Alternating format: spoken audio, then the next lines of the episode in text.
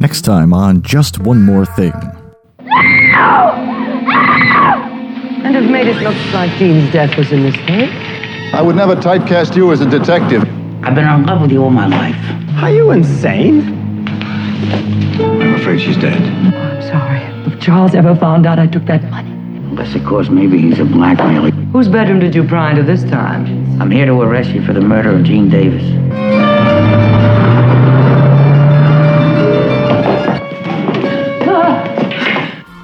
It's Requiem for a Fallen Star, starring Anne Baxter, Mel Ferrer, Kevin McCarthy, and Peter Falk as Columbo.